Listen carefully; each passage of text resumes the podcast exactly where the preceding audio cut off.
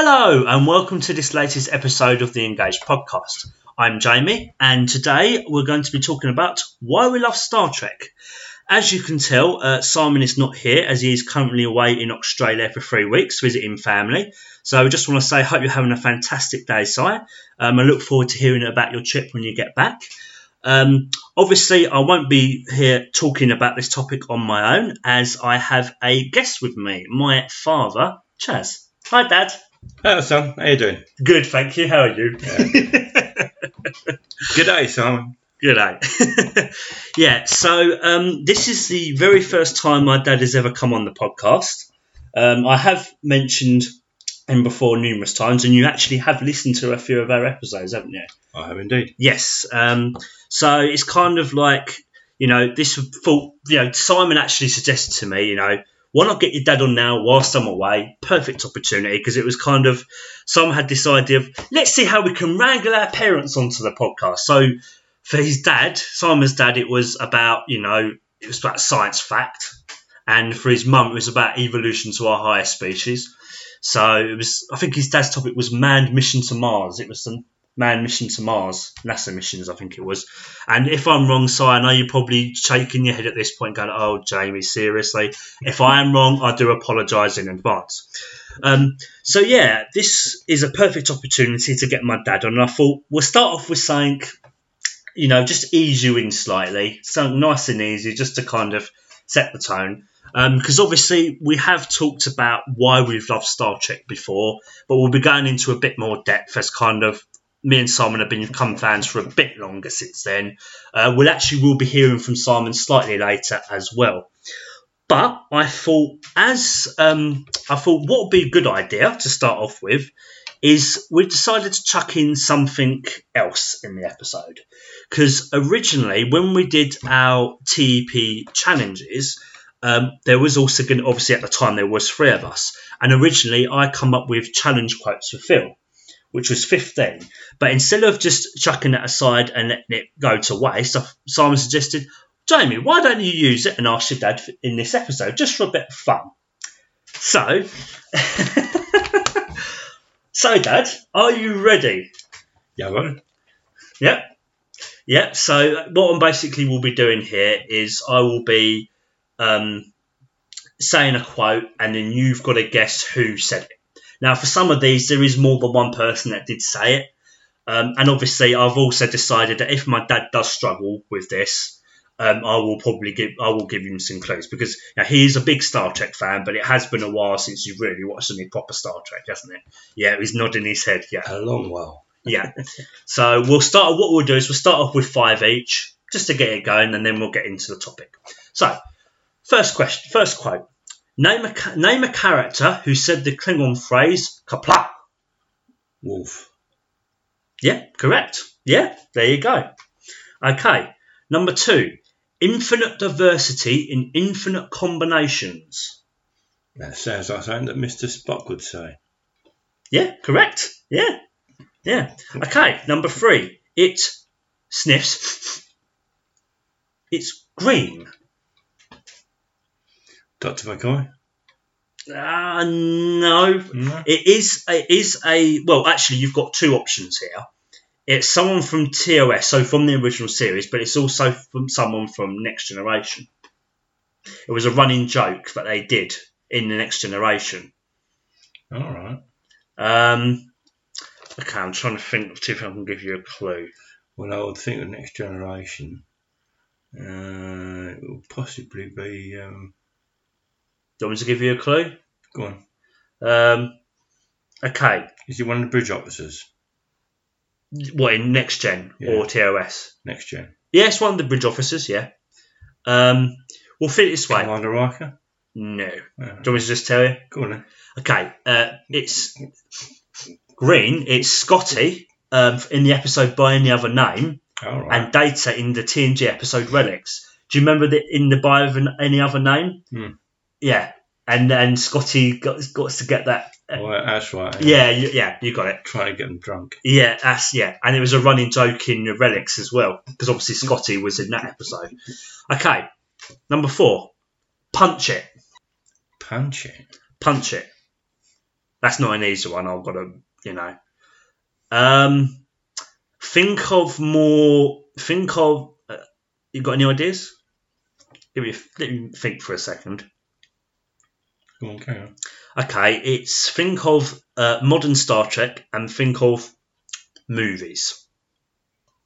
It's probably a little bit obscure because it's um, again it fits into the whole you haven't. first contact.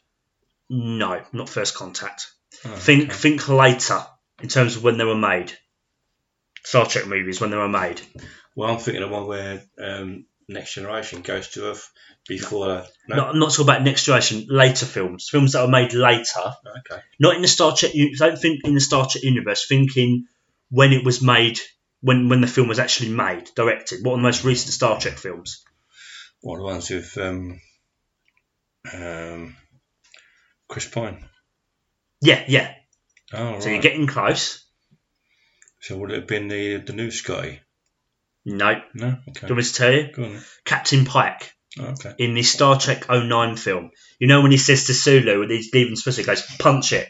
Oh, okay. It's, a, it's him going to warp. It's, it's quite obscure. Okay. the next one.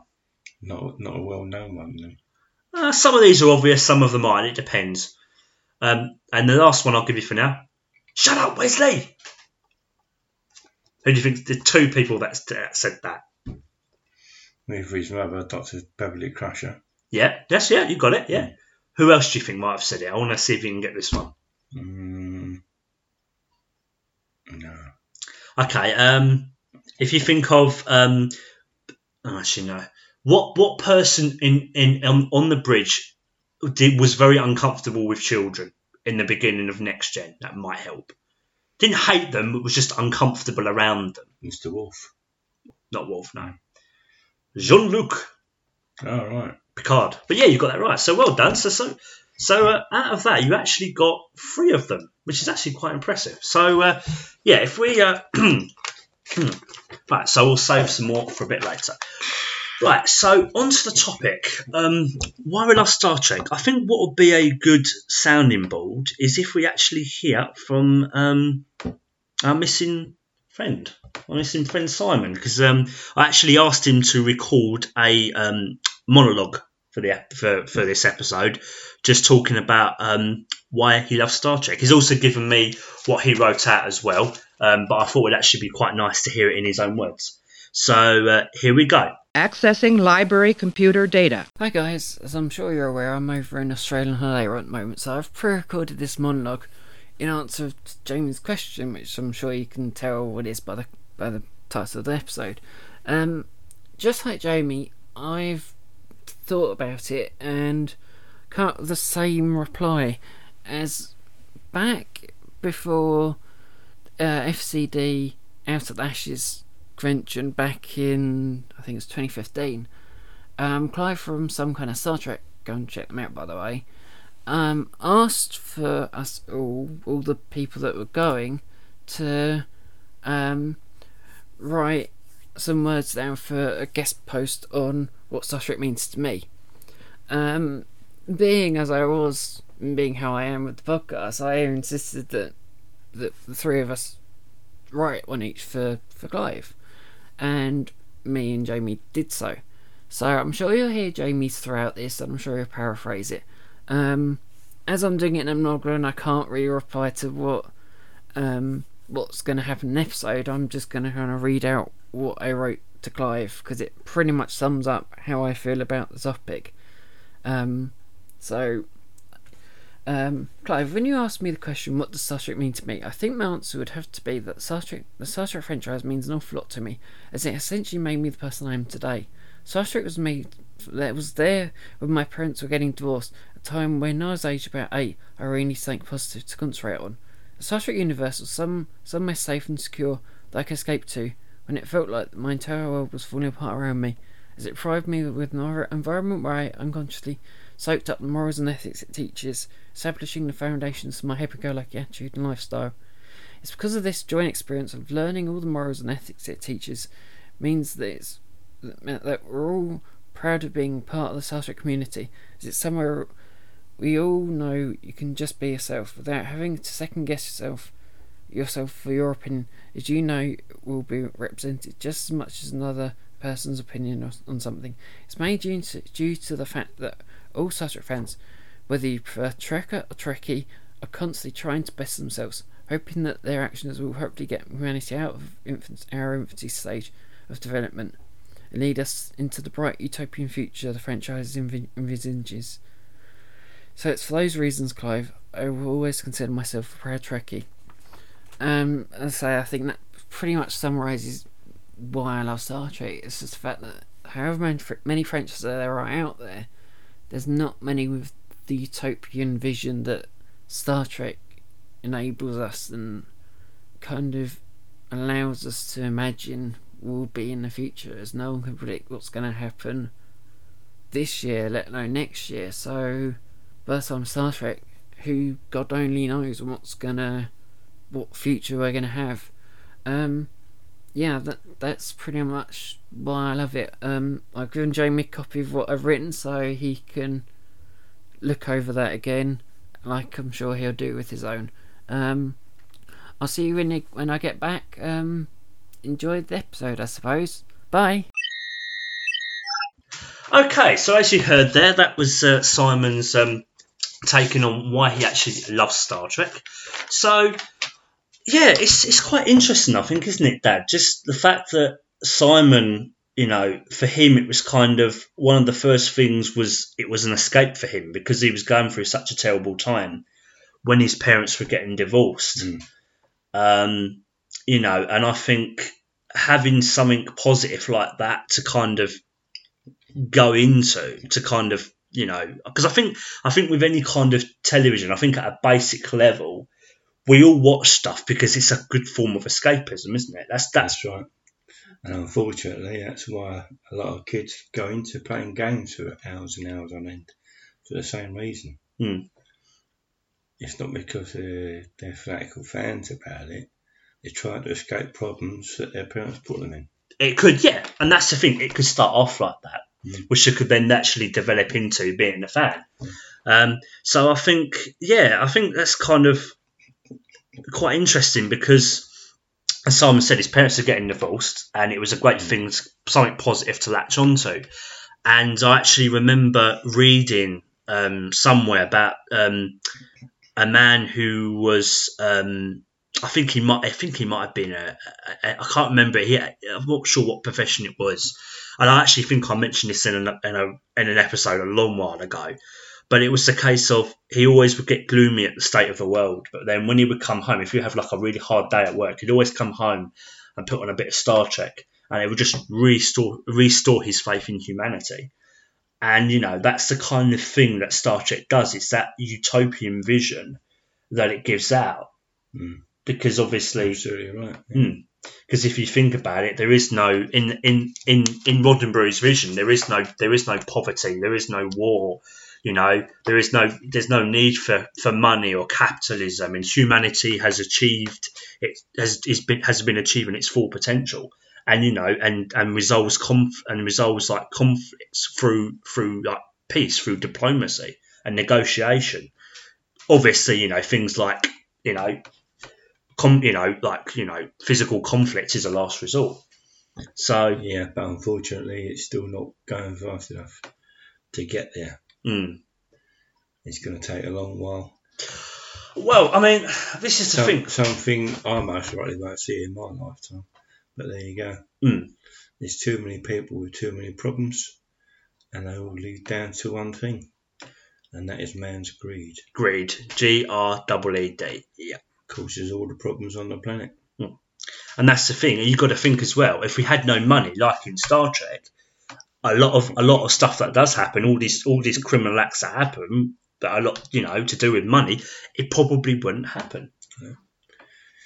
No, do away with it. Yeah. Need it. Exactly, exactly.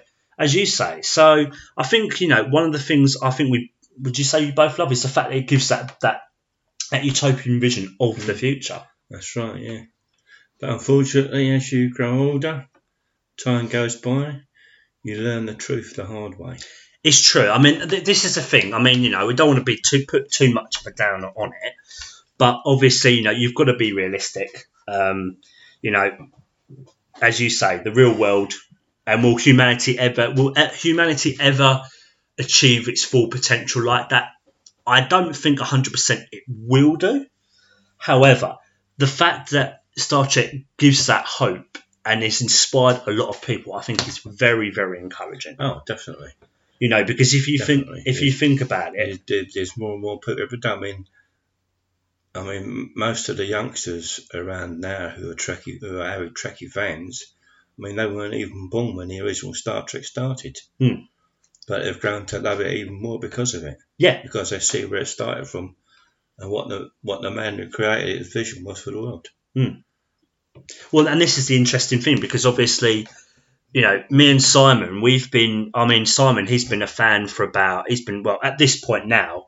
Um, he's been a fan for about twelve, no, tw- about twenty years almost. I've been a fan for probably about half of that time. And you know, for, for me, I think Star Trek because Si- Simon's Simon is the one who I credit for getting me into Star Trek. Um, but you also had a hand in that as well, didn't you? Yep. Because you, who, what's you got me into a certain Star Trek series, didn't you? Star Trek Voyager. That is correct, Captain Janeway. Um, and I think, if, if I remember correctly, because where, where we're actually recording this, we're actually at my dad's. Um, and if I recall, I think it was when I was living here for that year. I think b- between when I'd left college and when I before I went to university. That's right. Yeah. Um, can you remember what channel I actually watched it on with you? Mm, Five USA, I think. Was it Five USA? Yeah. Mm. So that's one of the um, uh, Freeview channels, I believe, isn't it? That's right. Yeah, and I and Dad had Dad had told me numerous times, know, you'll love it, Captain Janeway, you know, uh, out in the Delta Quadrant, and I started watching it, and Dad was right, it was absolutely brilliant. Um, and you know, I think for me, it was kind of Star Trek, you know, really kind of challenged me because because back when I was younger, I mean, my dad will know this, I, I didn't really go out that much. I mean, I was, I mean, you know, how would you describe me kind of in my younger years? Introverted. yeah. So, you know, I didn't really go out a lot. Um, you know, I kind of kept to myself, but I did see friends and stuff like that. But I was a lot less open minded and kind of naive. But Uh, I think my dad's noticed, you know, as as I've watched Star Trek through the years, that's changed. You know, because because because Star Trek has all these ideals and values of of you know learning about other cultures and you know mm, being more open and understanding and the way the world works. Because for me, Star Trek was like a new world I'd never seen before. Because my, my initial impression of it, and I think you were there at the time, was I saw, I think it was Quark on DS9, and I looked at Quark and thought, who the heck is that? weird alien, weird looking alien, you know, on, on the television, just like, what the heck? That was my initial impression, Yeah. you know. Um, And it was that other alien who was always sitting at the end of the bar. Never said a word. Morn. Yeah. Good old Morn, yeah. That guy had, a, had an easy job. Yeah, she did have an episode in DS9 as well. Getting paid to sit at a bar and drinking all the time and not say a word. But, Mo- but I don't know if you recall, Morn actually did get an episode that was actually centered around him in season right. six.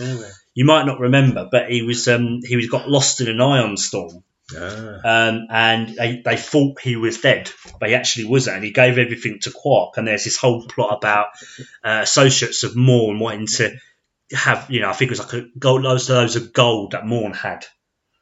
Brilliant! It's a good episode. You guys haven't seen, I would recommend it. It's a really good one, actually. Um, but yeah, so that was kind of my initial impression. But due to influence from from my dad and from Simon, kind of watching Star Trek, as I said, helped me come out more, and that encouraged and, and both Star Trek and Simon, and I would say his mum and dad as well, um, encouraged me to kind of do other things. So like volunteering for the British Heart Foundation, which I did quite a few years ago, and you encouraged me as well with that because I remember at the time when I was going for it, I think you came down to see me where down in Southend. Um, and also, I started doing karate as well when I was at university. You know, and acting in um, the Amateur Dramatics Company, the Southend Shakespeare Company. You know, stuff, you know, things like karate and acting. I could never see, you know, before I could never see myself doing something like that. There you go. You never know what you can do until you try. Exactly. And I found, you know, and I think it was because, and I think that's, and I think, you know, for me, Star Trek is not just about you know it, you know going out there and humanity exploring space and explore, exploring strange new worlds and new civilizations, but also I think it's an exploration of oneself That's right. and you know Exploring yourself, what you what you want to do with your life, and how to go about achieving those goals that you, you set out for yourself. Yeah. Yeah, exactly.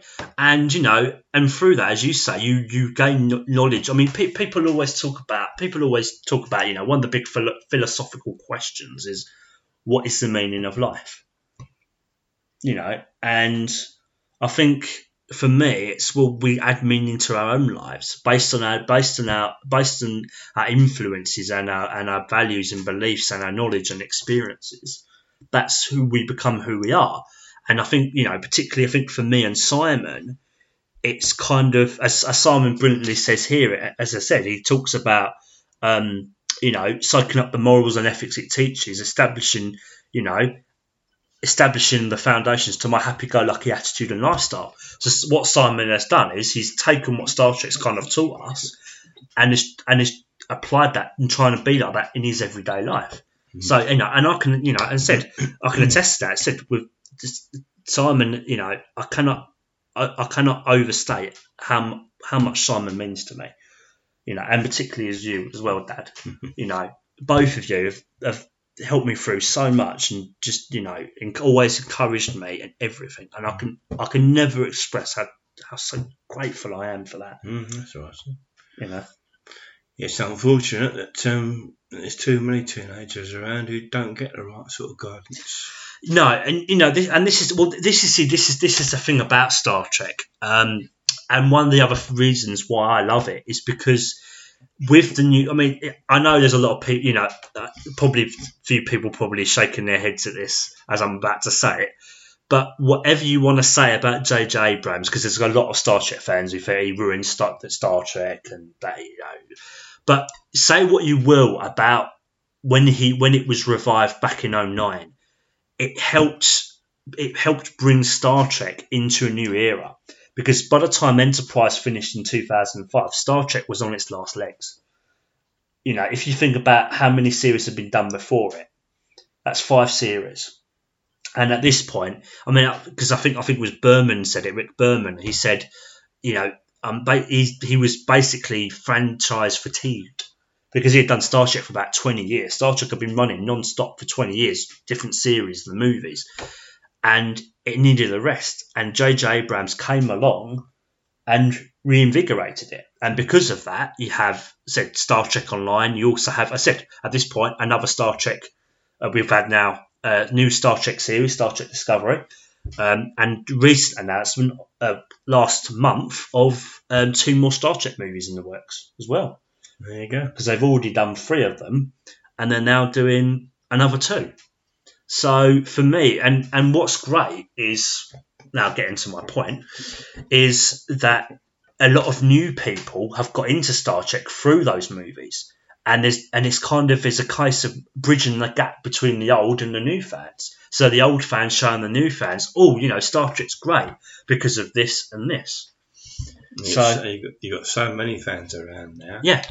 Um, if you go into YouTube, uh, some of these other uh, places, you'll find where um, dedicated fans over the years have got together and are now starting their own TV series based on Star Trek.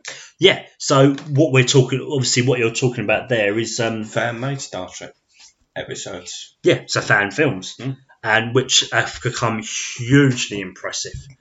Um, and you know, they've always been very huge and impressive, but in particular, production values have, have skyrocketed. I'll say within the last ten years, uh, and obviously, you know, and you know, because um, you know, find out more. We um, we had an interview with Gary O'Brien who did um, uh, Chance Encounters, uh, which is a Star Trek fan film, brilliant one. Um, so you know, uh, check out our Holy Core um, episode because we um, we talked to him about that and about a new film that he was going to be funding um, to find out more. But yeah, I definitely agree, and as you say, it's helped fans immerse themselves into fandom like that. And you know, so I think it's kind of the new generation of Star Trek has helped bring together more fans, and it's and it's bridging that gap. The old fans and the new fans, getting them into it. And again, it's it's, it's all about bringing people together, and I think that's what Star Trek does fantastically well. Mm. So yeah, um, what about you, Dad? Then, because I mean, you know, obviously we've talked about me and Simon, Mm. um, but you know, what about you? I mean, obviously, I think what probably would be a good thing to start off with is actually maybe just give us a, you know, just, I mean, how did you actually get into Star Trek? Because you know, you've been a fan since the very beginning, since it started back in the '60s. Well, yeah, basically it was just um, uh, it it used to be on um, early evenings, so like come home from school and get changed, have some tea, and sit down for a while. Um, and of course, in them, I mean, 1960s, um, all we had was black and white TV. They had different programs that were on Hmm. and then coming into the 1970s, that's when they actually started showing the, the Star Trek series over in England. Because they were re, they were re-syndicated, weren't they, as well? right, yeah. Yeah. So it wasn't until like the early 1970s that, that England first saw Star Trek, and it was in colour. So it was it was quite fascinating, especially after um, watching the actual moon landings in in 1969. Hmm. Um, I think it got a lot of people's imagination. And then uh, we had Star Trek come out, and that was it. I started watching that and seeing all, all these fascinating new new things and why they did things. It was really, really interesting. And it just went on from there. Hmm. Yeah. It was something you could, you know, you could look forward to.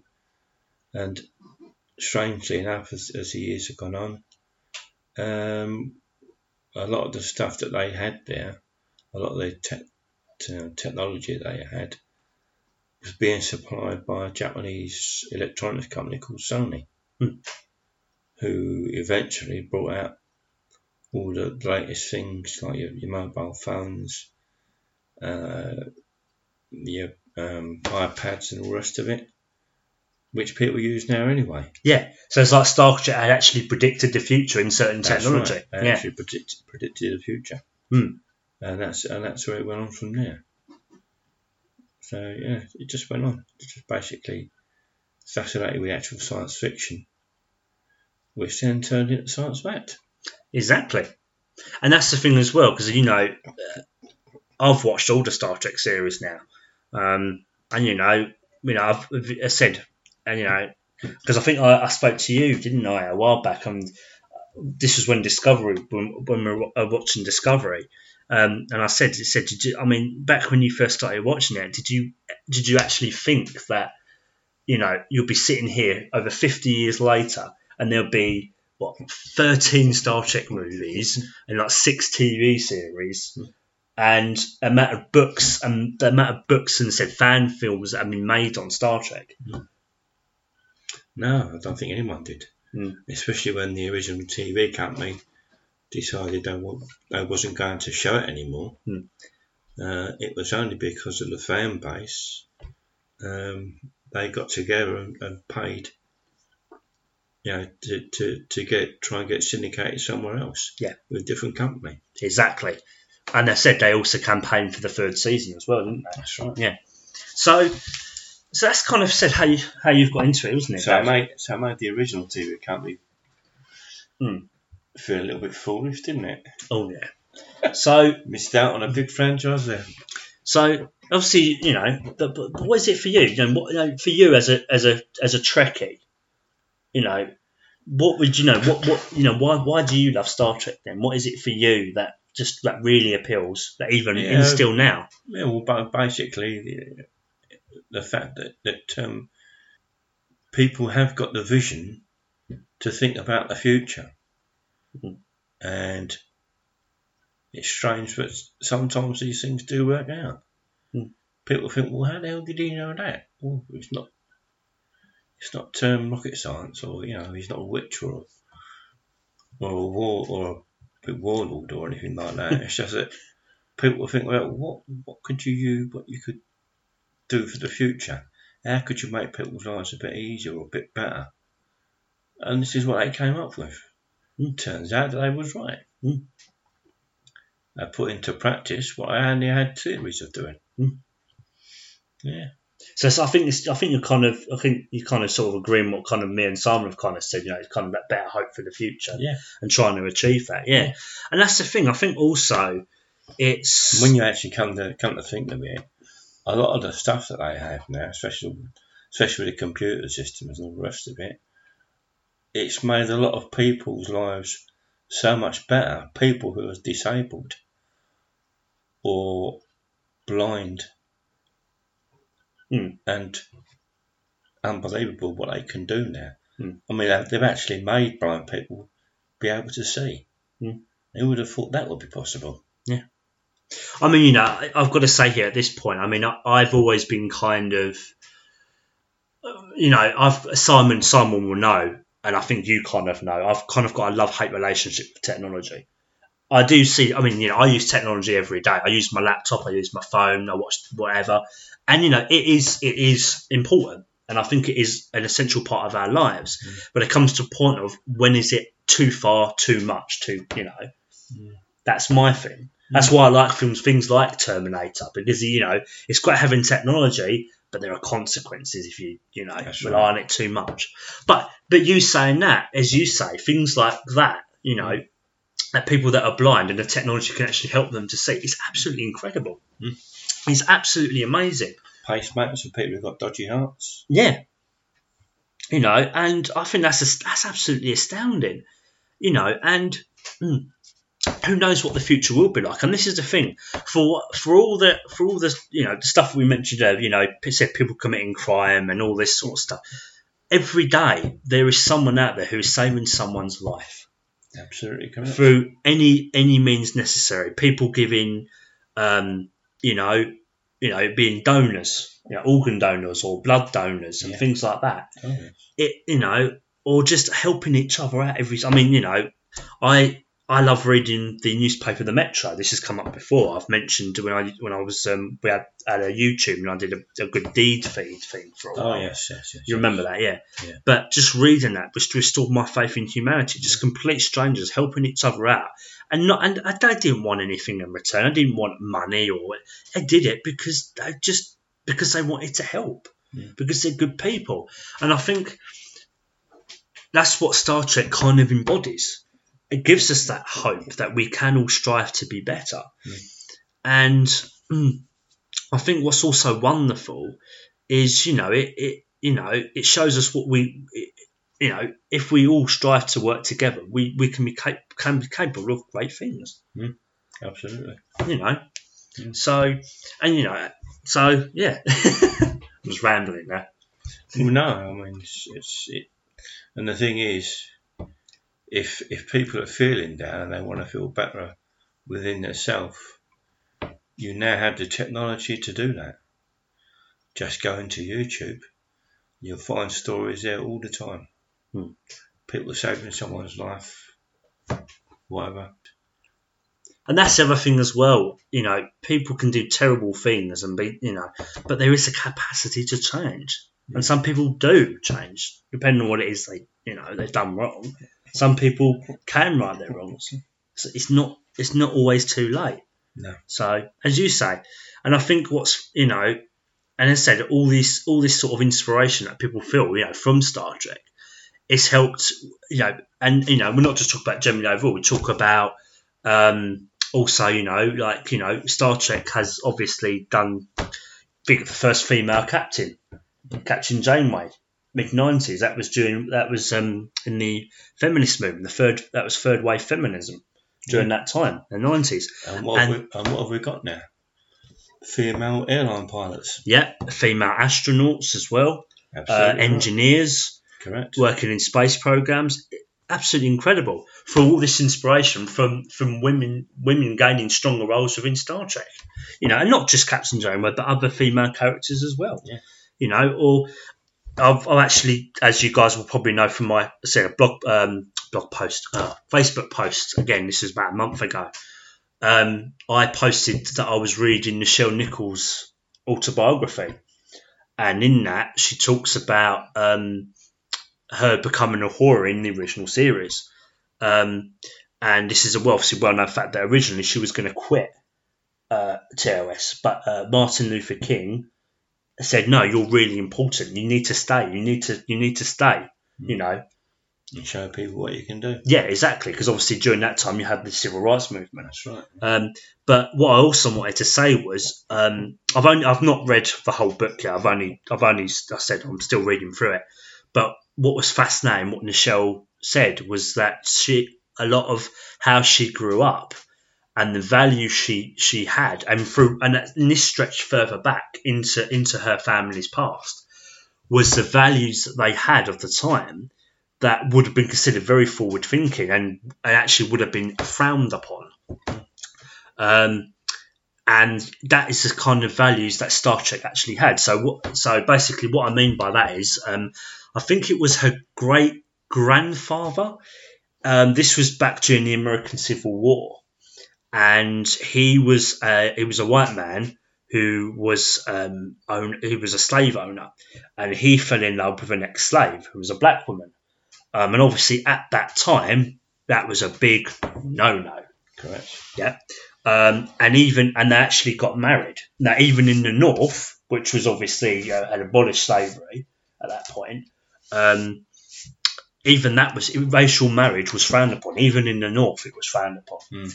Um, and at the time, his father disowned him. Completely disowned him. Said, "Oh, you know, you disgrace. You know, you, you know, you're dragging the family name down, etc." But he wasn't going to put up with that. He goes, "Well, you're not going to dictate to me who I ha- who I can and cannot love." So he, he ignored his father, his family's wishes. They cut him out, and he never he never regretted it. Mm. You know, they, they they fell in love and they they, they were happy and they had kids. You know, but the point is obviously is during that time, he said he, the values that he had of, I said, being um, They stayed with her. yeah, so- yeah. Well, just the fact of being open and being and he, and you know he saw it as he, yeah, they were equal. That's right. You know, which is the whole quality is what Star Trek is. What Star Trek is. Mm. So from her family's history back to where she is now, that's been in, that was that was a that was a that was a, a root in her family that was passed through the generations. So it's incredible, just kind of, you know, just just from that, and just you know the fact that said, I mean, you know, you, you could say Nichelle Nichols come to work on Star Trek as Uhura. It could just be, oh, it's a coincidence. She's an actress She went into a series. But when I was reading her autobiography, it almost seemed like fate, like it was meant to be. Mm. You know, I, mean, I, I mean, I don't know how you feel about stuff like that. If you put much stock in things like fate and or, you know the stars, and if it was meant to be, and No, it's just what happens in their past. yeah. Well, I'm just saying that that Nichelle. They, they grew up with stories and Mm. they're passed on information like from their parents, grandparents, and that it just goes through.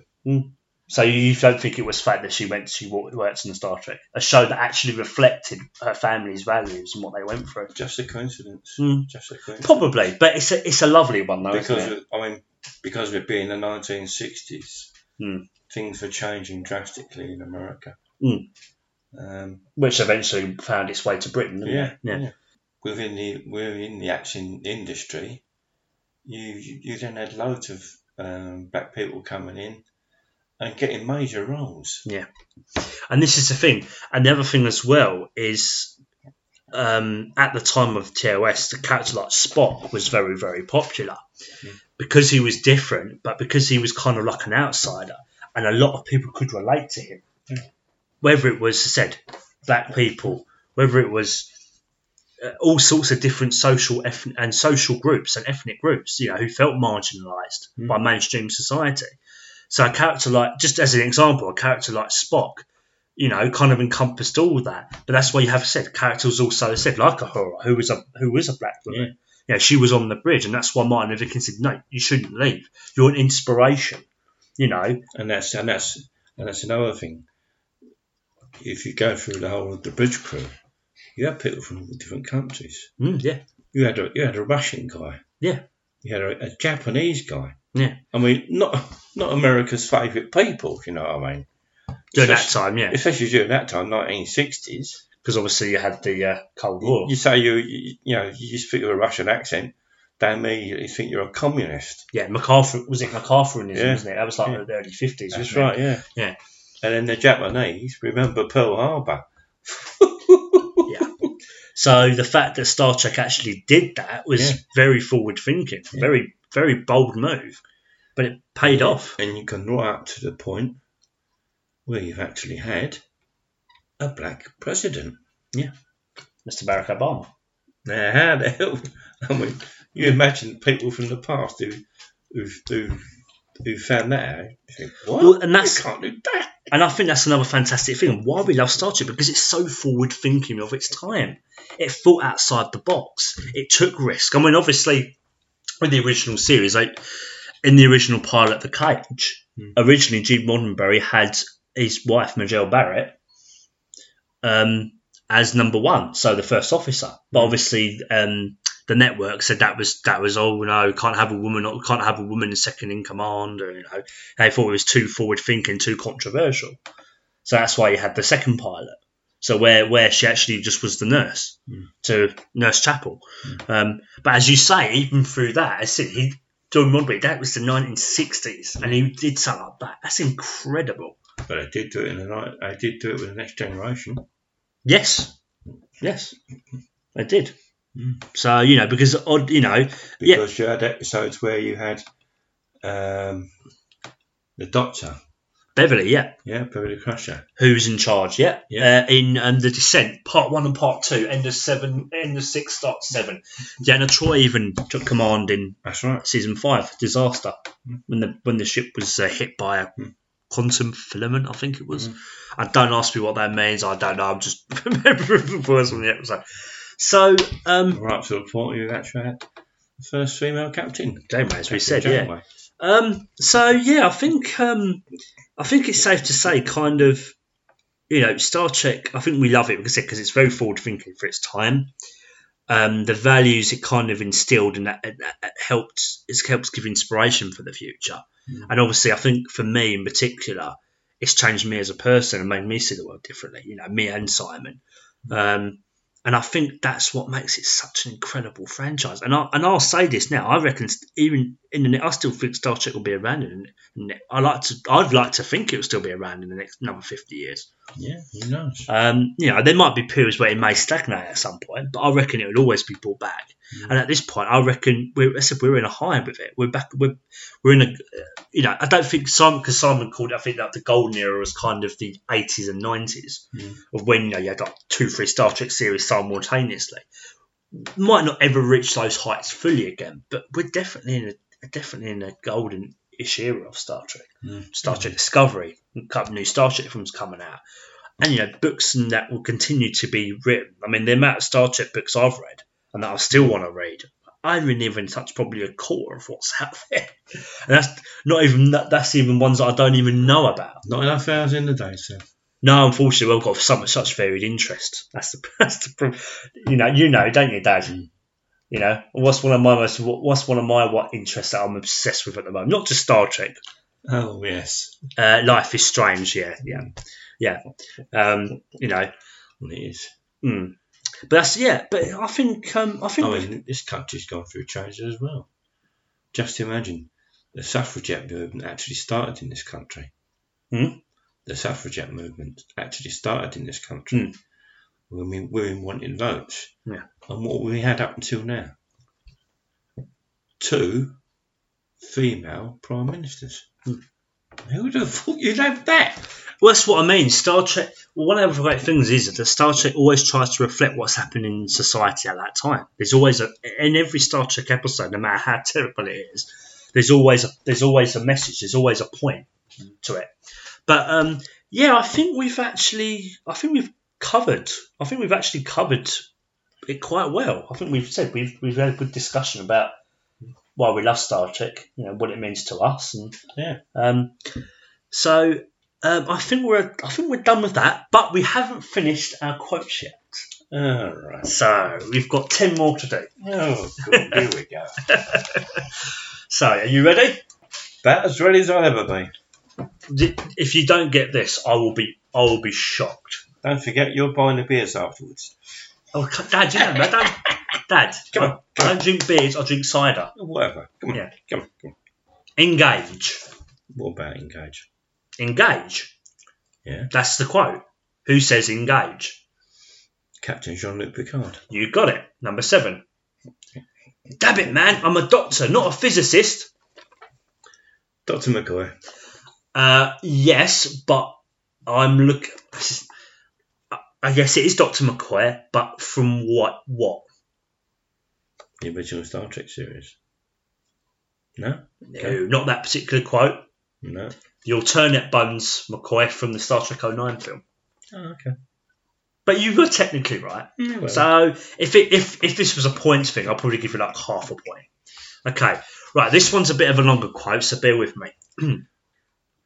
the commander is a physical representation of a dream, an idea conceived by the mind of a mind of a man. His purpose to serve human needs and interests. He's a collection of neural nets and heuristic algorithm, algorithm, algorithms. His response is dictated by an elaborate software program written by a man. This hardware built by a man. And now, and now a man will shut him off. Pinocchio is broken. His strings have been cut. man, that's a long one. Hmm. Don't even think I've heard that one before. You would have done, but again, it's from a very, very famous Star Trek Next Gen episode, season two. Um, I'll, I'm assuming you know who he's. I I know you know who's who's being talked about, don't you? It wouldn't have been Q who came out with that one, would it? No. It's a main character in Next Gen.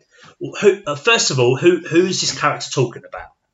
So if I say neural nets and algorithms, Oh, Data. yes, but who but the, but who who is talking about him? Well, I could only assume it was the guy was trying to prosecute him.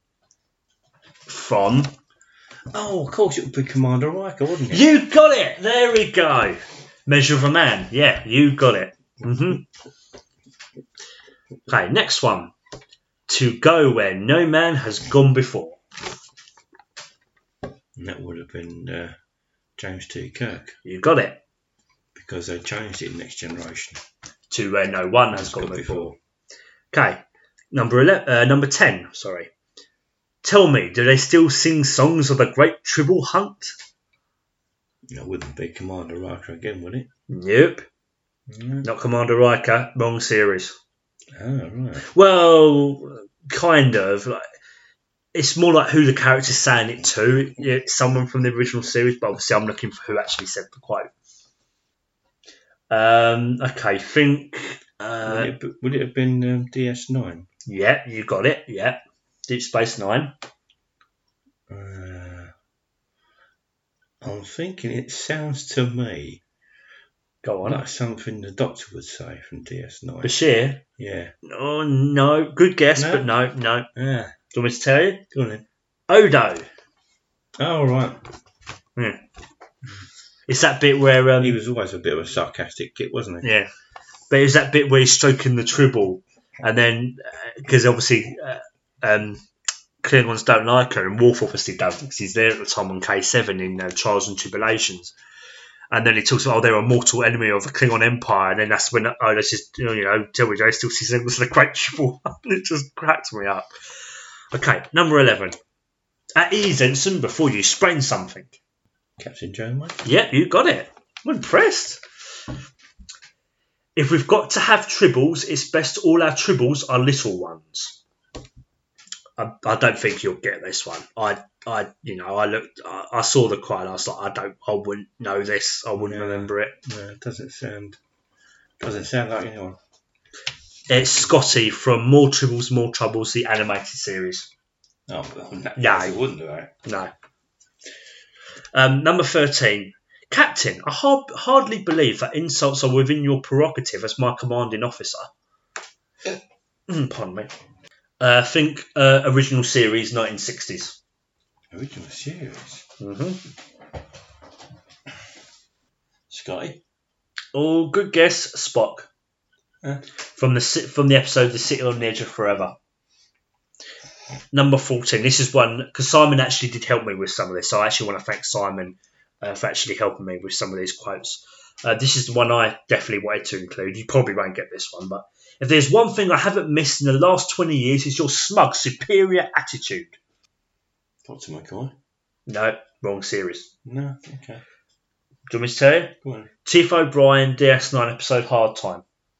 You know where he's staying in that simulated prison for 20 years? Oh right. Yeah. Yeah. Yeah. Yeah. Yeah, and, he, and Dr. Bashir's trying to help him, and he, Bashir and Yeah. O'Brien again, brilliant episode, one of my most favourites. Um, Colm Meaney gives an absolutely fantastic performance. I honestly, probably one of the best I've ever seen in Star Trek.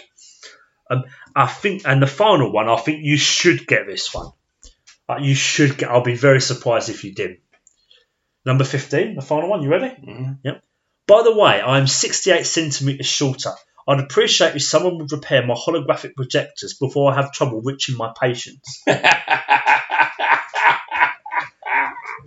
Uh, it's a doctor from Voyager. Yeah, you got it. Yep. Yeah.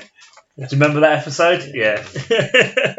and Tom goes, you know, I like you better this way. Yeah. so overall, let me just think. You got one, two, three, four, five, six. I'll give you seven, eight, nine. So uh, you actually got, I'd say, about nine or ten of those out of fifteen. And considering you've not watched Star Trek in a very long time, I think that's actually bloody impressive. Yeah, bad. So, but could be better, yeah. yes. Yeah. Room for improvement. Oh, it's fine. It's just, well, well, the thing is, they were sitting around. So, what's the point of wasting them? So it's like, might as well use them. So just for a bit of fun, because that's what me and Sam will do for future episodes. Because we were meant to have a quiz, but we don't do that anymore. Instead of wasting wasting what he's put, what he's what he spent so much time, you know, getting the questions prepared, he'll either he'll either throw them at me as questions or use them as trivia. So it's like, might as well use what you got. Um, so yeah, I think that ends another episode. So um, guys, we hope you've enjoyed listening. Um, and yeah, um, if you got any thoughts, you know, tell us why you love Star Trek, um, then feel free to email at uh, the at yahoo.com. Um, you can also follow us on Facebook and our Twitter handle, which is at the engaged podcast. Uh, please do check out also our website, which is www.theengagedpodcast.com. Um, so yeah, uh, obviously Simon will be back soon with our next episode. I'm not quite sure what it is on the schedule. It's either um, the Enterprise uh, ship profile, the Constitution class, or it's um, a episode commentary uh, of a Futurama episode, um, which is a Star, I think Star, Star Trek parody kind of thing, which I feel recall is actually quite funny. So again, not quite sure which one, so I'll save both. It's one of those two, I'm pretty sure. So um, thanks, Dad, for coming on. My pleasure. Um, hope you enjoyed. Hope you enjoyed yourself. I know I certainly did. hmm Um, and hope well. I'm sure we'll have you back on again very soon. You never know your luck. No. So um, until then, guys, uh, we hope you enjoyed, and uh, yeah, take care. We'll be, I'll be back soon. Bye. Live long and prosper. Live long and prosper. Bye.